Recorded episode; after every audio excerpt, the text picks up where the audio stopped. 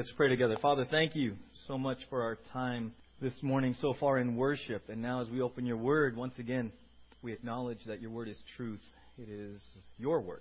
Therefore, it is the authority in our life as your children and as those desiring to be more and more like Christ. And Father, specifically, as we uh, look at uh, what it means to be free in Christ, the freedom we have as Christians, and in light of this weekend where, where the theme of freedom uh, is so prevalent in our country, Lord, help us to understand biblical freedom and what that means for us on a, on a daily basis. So, Father, we, we need you through your Holy Spirit, the Spirit of truth, to, to teach us and not just to help us to hear it, but ultimately to do it, to obey it, to walk in faith and obedience, and in the obedience to be transformed uh, more and more into the image of Christ.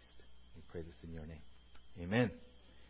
Amen. Second Corinthians, we'll just uh, do a little launch off first. Second Corinthians 3, verse 17. It says, Now the Lord is the Spirit, and where the Spirit of the Lord is, there is freedom. Where the Spirit of the Lord is, there is freedom, right? And it's all the July 4th celebrations, right? Freedom slash independence theme and, and things, something celebrated as a country uh, yesterday. And, and in light of that, I, I was thinking, well, Lord, okay, so our country is celebrating uh, this idea of freedom, this value of freedom. But what is it? What is freedom in Christ? What, what, because, because many of us, whether you're, you're new to Christianity, checking it out, sometimes maybe, even if you've been walking with Jesus uh, for many years, this idea of freedom and Christianity, you're kind of like, huh? I thought, I thought being a Christian was just a bunch of do's and don'ts and was a bummer. What, what are you talking about? Freedom, right? And, and we have to be, be very clear uh, because, again, sometimes the world's values and the world's attitudes and the world's emotions with, with certain words come into the church. And rather than being a, this wonderful celebration of freedom as a Christian and following Jesus, we're like, oh, the world seems to have all the freedom, and we have all the rules. Is that the way it really is? Is the world free to go out and celebrate and drink and party and, and be free while us, followers of Jesus, just have the rules? And we're, we're bound up and we're following Jesus, carrying our crosses until we get to heaven, and then at heaven we're free. Is that where our freedom begins as a Christian? Is it when I get there? Or is it right now? right now as you sit here, and then tomorrow, and the next day, and the next day. So we have to understand biblically what freedom is. And, and, and sometimes it, it takes just a simple recognition of how you define freedom. This, you know, define freedom. Because in, in the world's definition, I, I, came up, I came across this. It says, to the world, their definition of freedom, it's this. Freedom means the right to be and do as you please how you please, when you please, where you please. It means doing your own thing, being your own boss, looking after number one first. It's the right to any choice so long as it's your personal choice. Sound pretty close to how the world defines freedom, right? Right? I remember, you know, some of you have met my older sister. She's uh, four years older than me. And growing up, she and I, right, I'm third in line. And so, you know, she tried to play the older sister card at times. Right? And that didn't go over. And I remember, right, we'd get into it like, ah, yeah, yeah. And I remember, you're not the boss of me. Right? Try to be the boss when mom and dad aren't home. You can't tell me what to do. Right? And, you know, and, and so we, this, this, this idea, the world's view of freedom is like, you know, I don't have to answer anybody. I'm free. I'm free. And, and, and that's where part of the core issue, our struggle when we come under the lordship of Christ and, and biblical authority, suddenly we're like, wait. If I'm called to follow Jesus as Lord, if His Bible is truth and authority in my life, where's the freedom in that? Where's the joy in that? Well, part of that problem, probably the core problem, is, is redefining how you define and I define freedom. See, freedom biblically is not casting off restraint. It's not doing whatever you want to do. Right? True freedom in Christ comes in submission to Christ. True freedom in Christ is making choices to be all in with Him, and then you're free through the power of the Holy Spirit, true freedom to follow Him. Despite your feelings, despite circumstances, despite consequences, you are the freest person on this planet. And so this morning we're going we're to look at this idea of freedom and hopefully celebrate your freedom in Christ and then be challenged when we leave here. Okay, Lord, if I am free, empowered to make godly choices, what choice are you calling me to make? What decision are you calling me to make? Because biblically, our freedom in Christ is rooted in being a new creation, being regenerated. Now, that word regenerated, it's a big word. It means born again, which means when you pay, put your faith in Jesus, you're born again into God's family, and what happens is He gives you a new nature internally. How many of you, before you were a Christian, wanted nothing to do with God? Didn't want to read the Bible, right? Coming to Wednesday night study was like, what? Are you kidding me? Right? Now, how many of you, since you became a Christian, want to come to church, want to read your Bible, want to follow God? What had happened? You were regenerated. God changed your nature. He didn't just forgive your sins. He didn't just put you in His family. He said, You're going to be my child, and I'm going to change you from the inside out.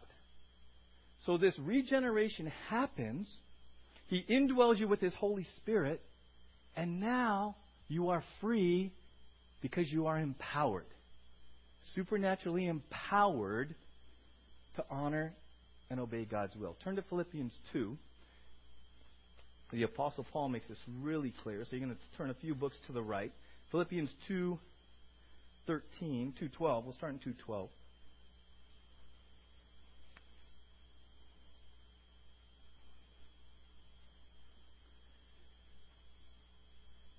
2:12 Philippians 2:12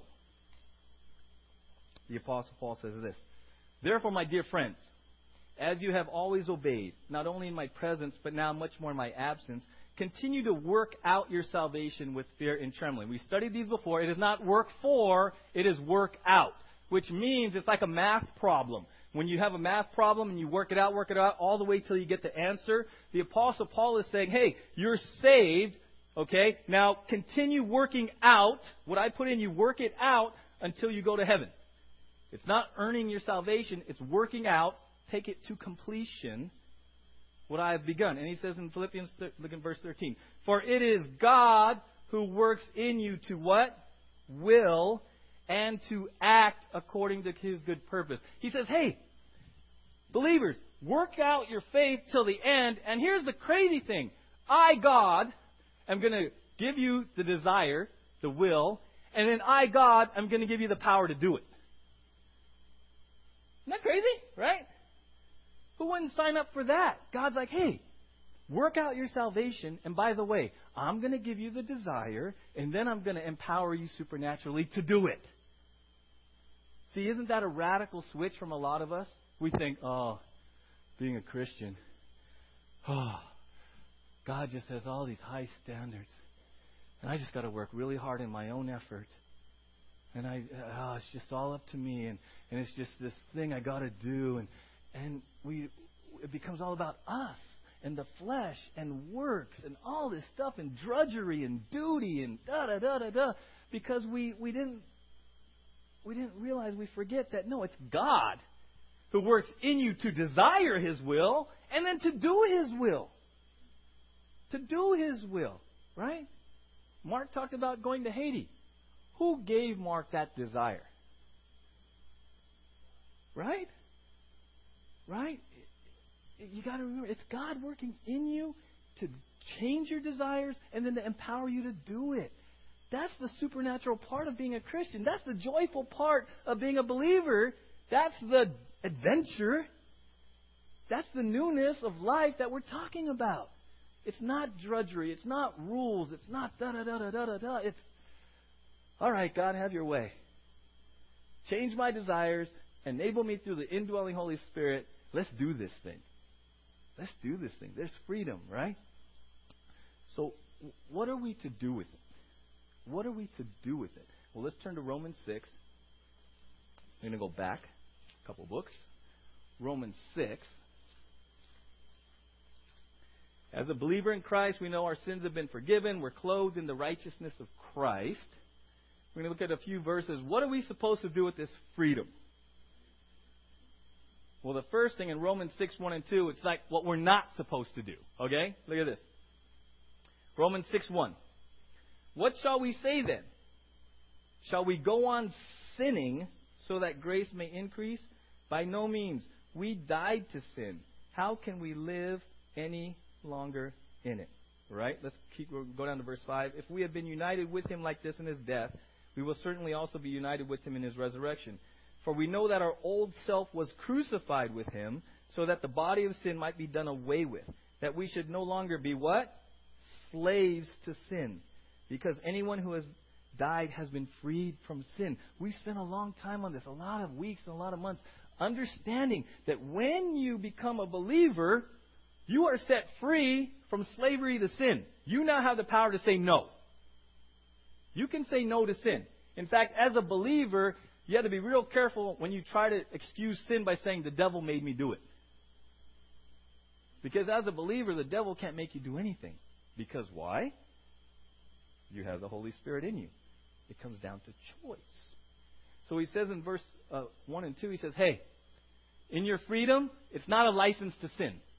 Your sins are forgiven. You got heaven, you know, you're going to heaven. It is not a license to habitually sin. You can't do that anymore. You have a new nature. Okay? So what are we supposed to do with this this freedom? Number one is not habitually sin. He says you can't do that. It's impossible. Okay, you got to check yourself. If you're habitually sinning and living in darkness and all this kind of stuff, you may want to check yourself. You may want to check yourself. Okay, not that we don't occasionally sin, but we're talking about sin as a habit, a lifestyle. Okay, so that's number one. Turn to Galatians five thirteen. What are we supposed to do with our freedom?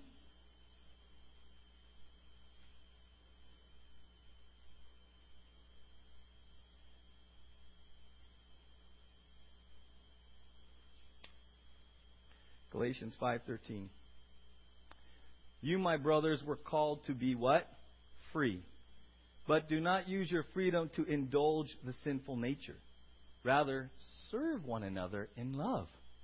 Okay, so what are we supposed to do with our freedom? As a habit of our life, live a life of righteousness, of holiness.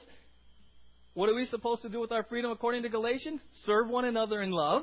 Okay, not indulge the flesh. It's not a license to sin. Rather, we're to serve one another in love. Okay, now turn to 1 Peter 2.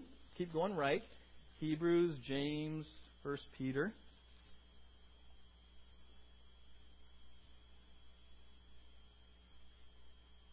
Hebrews, James, 1 Peter, chapter 2, verse 16. 1 Peter 2:16 Live as free men, but do not use your freedom as a cover up for evil. Live as servants of God. Right? Again, he, he, we, we've seen that he repeats it, right? Hey, your freedom's not a license to sin. Your freedom's not about the flesh. In this verse specifically, hey, live as a servant of God. Use your freedom to serve God, to live for God. That's what our freedom's about, right? And last week, we looked at Jesus' call to discipleship. If you were here, we said, okay, in light of the changing culture, in light of our country and the decisions that are being made, Jesus has anything changed in your call to discipleship? Right? And we saw last week, turn to uh, Luke 14. We saw last week, Jesus' call to follow him hasn't changed. Right? The laws and the things in our country may change, but Jesus' call to discipleship has not changed.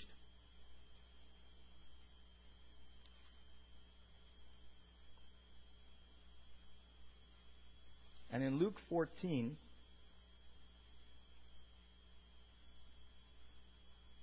verse 25. We saw this last week.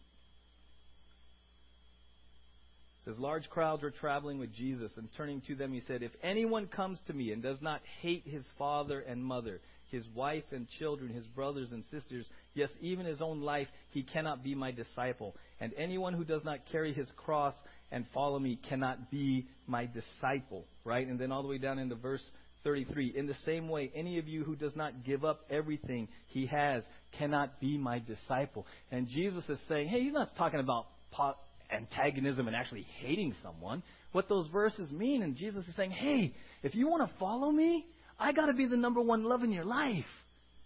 You got to love me so much that in comparison to how much you love me, it kind of looks like you hate other people. He's not talking, telling about hating people and positive antagonism. He's saying, hey, love me first. Teresa, love, love me. You want to be my disciple? Jesus, I, uh, Teresa, I want you to love me first. More than any earthly relationship. Love me first. Love me first. And then he says, down in verse 33, in the same way, any of you who does not give up everything he has cannot be my disciple. And he says, hey, Teresa, you want to be my disciple? Then everything you own, just, just, just surrender it. Just surrender it. Don't hold on to anything or anybody more than me. Right? He says, hey, you have to choose to be all in. And we saw that last week. We saw that last week. And you're like, whoa! I mean, it was kind of one of those challenging messages, even for me. You're like, oh my gosh, really? Jesus is saying he, he, he wants to be the number one love above all my familial relationships? Really? And then all the stuff that I worked so hard to accumulate and all my material possessions and all my toys and all that, he, he wants me to, to, to say, Here, Lord, it's yours? Yeah. And we came to the conclusion that that's got to be a work of Him, a supernatural work of God, where you say, "Okay, Jesus, I hear that. It's pretty. It's pretty clear. I'm all in. Yes, yes." And then turn to Mark because we see a wonderful example in Mark where his disciples actually do this. We turn to Mark 10.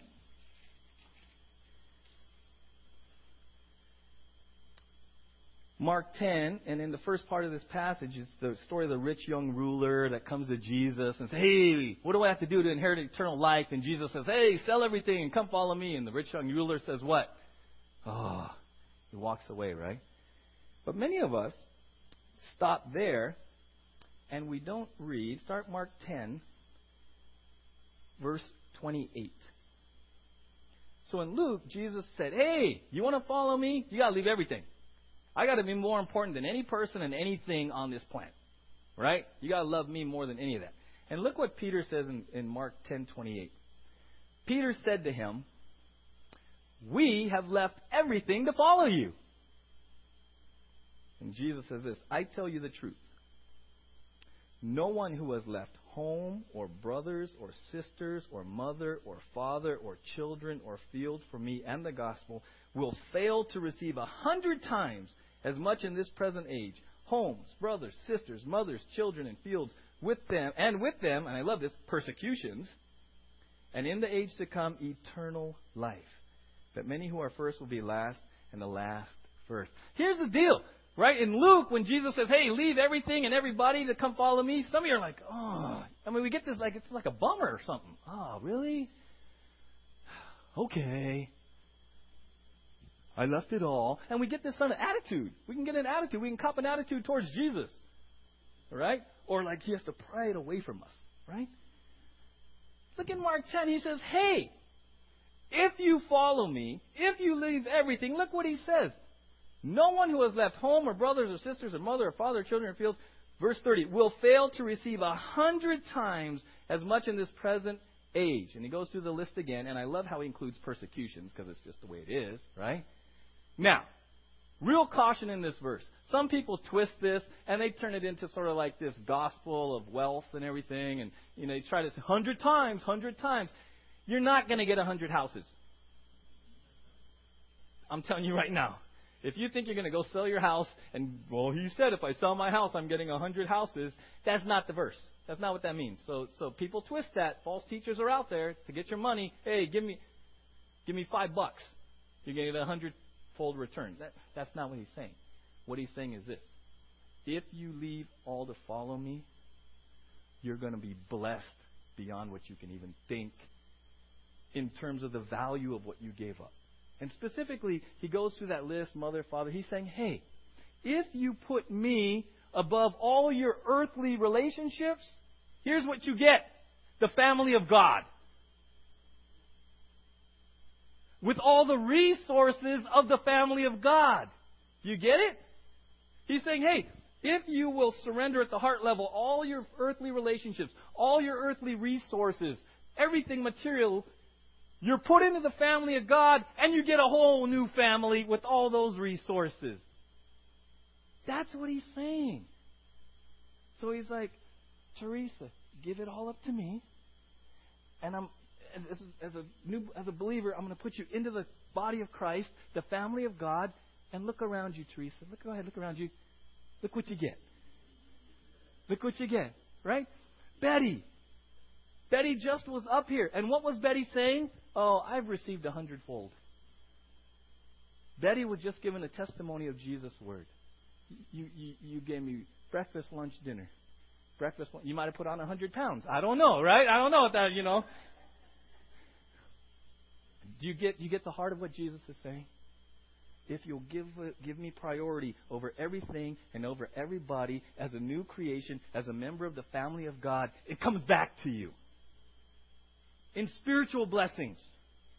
In spiritual blessings. You're a new creation. The Bible says you've been given every spiritual blessing. You have everything you need for life and godliness. It's all there. It's all there, right? And he says, that's the freedom. And then he says, ultimately, eternal life. Eternal life, right? So, so we, when, when it comes to this idea of freedom, you have to, it's, it's, it's a call to embrace it. It's a woohoo moment. It's not a, oh, really? Right? Around here, what do we say uh, on, on the Lord's Day? We don't have to come to church. We, we get to. We want to. I'm hoping that's your desire. Do you, do you, see, do you see the change in emotion?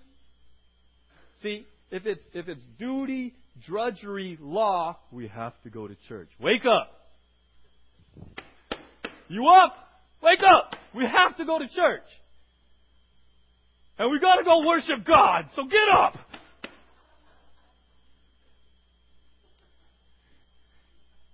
Something's not right with that picture. Right? I get to go to church. I get the freedom. I get the freedom to come and worship. Yes. I get the freedom to be with the brothers and sisters in the family of God. Yes! I want to. Do you see the difference? That's the freedom we have. That's the freedom. It's a work of God in us. He gives us the desire to want to be here, and then He supernaturally empowers us to get here and do what we need to do. Right? Turn to John uh, Galatians five. We're going to close with this verse. We've had it for a little bit when we close. with it. Galatians five. So we know we're free. We know that freedom's an awesome, incredible thing, right? But we're going to close now with a couple of real practical commands, direction for us with this freedom. Okay? In Galatians, there's this issue happening where these people have come to Jesus. There's Christians in Galatia, and then the Judaizers come back and say, hey, you know that saved by grace through faith thing? Eh, not really enough. You got to go get circumcised, and it, it, throws them for a loop. And they get they get kind of huh huh huh. And so God sends His apostles like, no, no, you're fine, you're fine. You're saved by grace through faith. You have freedom. And look what He says in Galatians five one. It is for freedom that Christ has set us free. Stand firm then, and do not let yourselves be burdened again by a yoke of slavery. Okay. Galatians 5:1.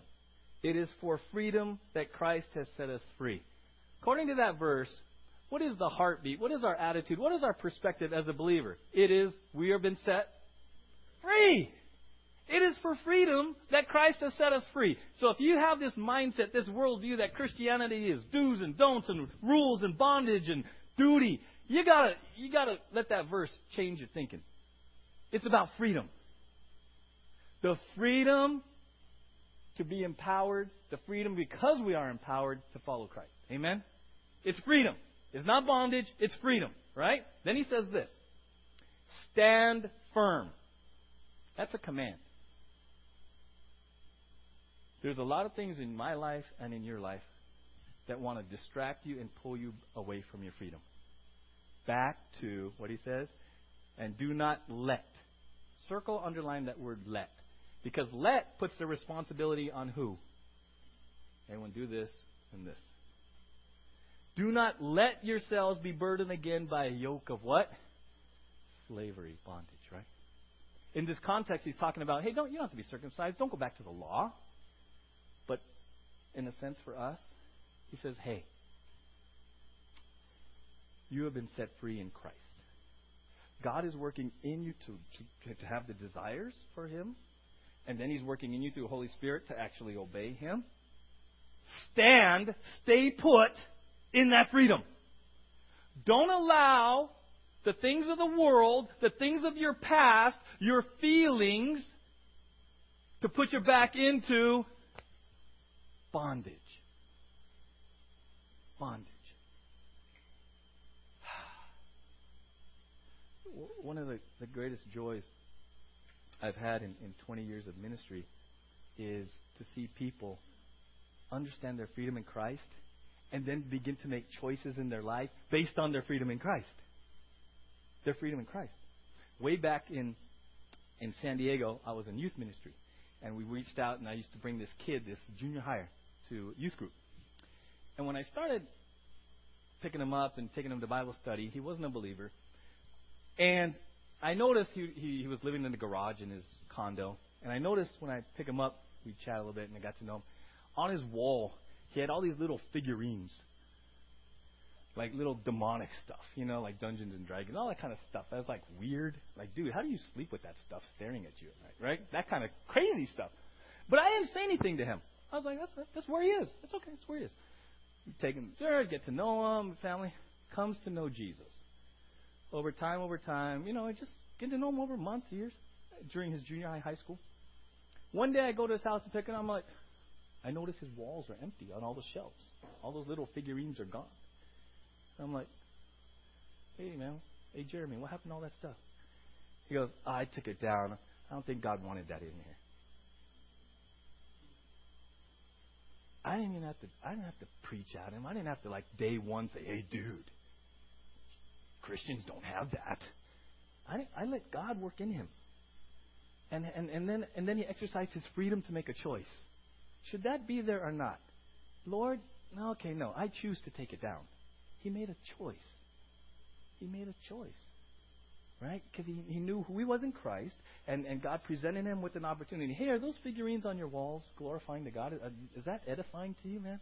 And on his own, this teenager said, I'm taking them down. And they were gone.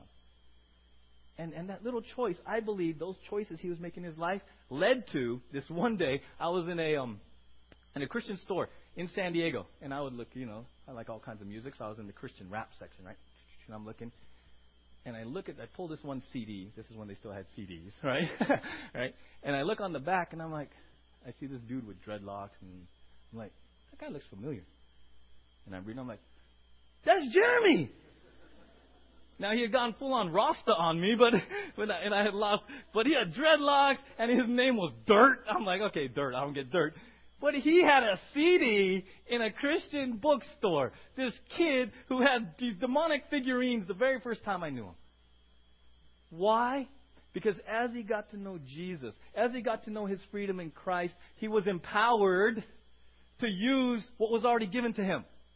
He was making choices in his life that, that led him down this path of, of sanctification to where he got to use his gifts and talents, and he ends up with a CD in a Christian store. And I'm like, that's freedom. That's choices. That's this example where, like, come on. God's given everything we need for life and godliness. Amen?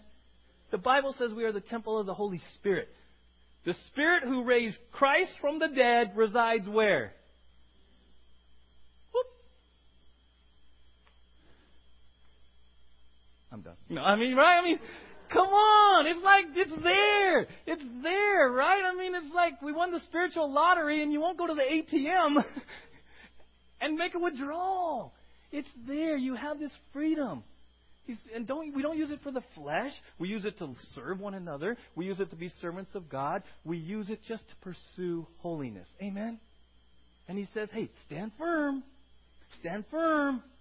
Because there's things in your life and things in the world that are going to want to bind you up, going to bind you up. And here's the thing. We're going to close with the video, but I want to encourage you. Sometimes when we hear about freedom and life change and life transformation, if we're honest, it's always good for somebody else. Someone who has a big addiction problem, someone who's got an issue with lust, someone who's got an issue with a big thing, right? I met with a couple guys on Friday. It's accountability group, and we share our lives. And we started sharing, like, uh, I asked the question, hey, what God, what's God doing in your life? Where are you being challenged?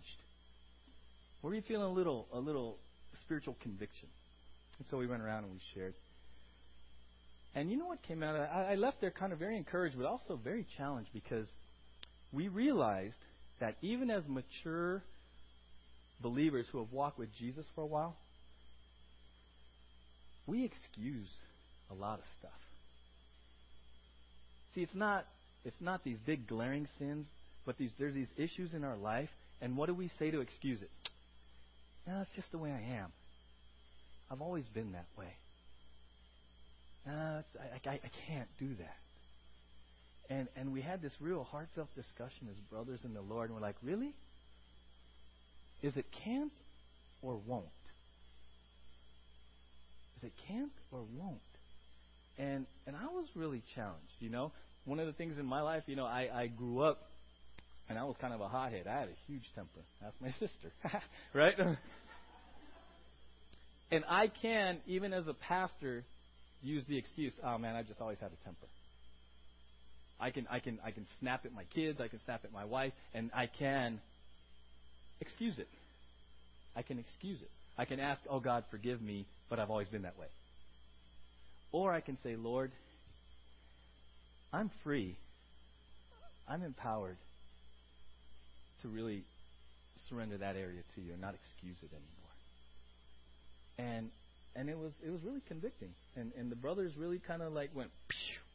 and I appreciated it. I say, "Hey man, we got we can all make choices. As Christians, we we are empowered to make choices." And in this journey of sanctification, Jesus said, I came to give you life and abundantly. Life abundantly. It's a good thing. Amen? It's a good thing. So we're going to watch a video clip. But here's, here's, here's why I start. I preface it before we show that. You're going to see different characters in this video clip. And it's a wonderful video. And it, I hope it ministers to you. But the video could also be have characters of, of pride and self righteousness, excuse, justification, rationalization, all the all the churchy people wrapped up into one is what I would consider one one character that just might be missing from this. So so go ahead and put the put the screen down and as you watch this, my encouragement is Lord, you set me free. You set me free, which means I am empowered to choose you and choose obedience through the Holy Spirit. What are you calling me to do? What choice are you calling me to make? One little decision in my process towards holiness. Amen?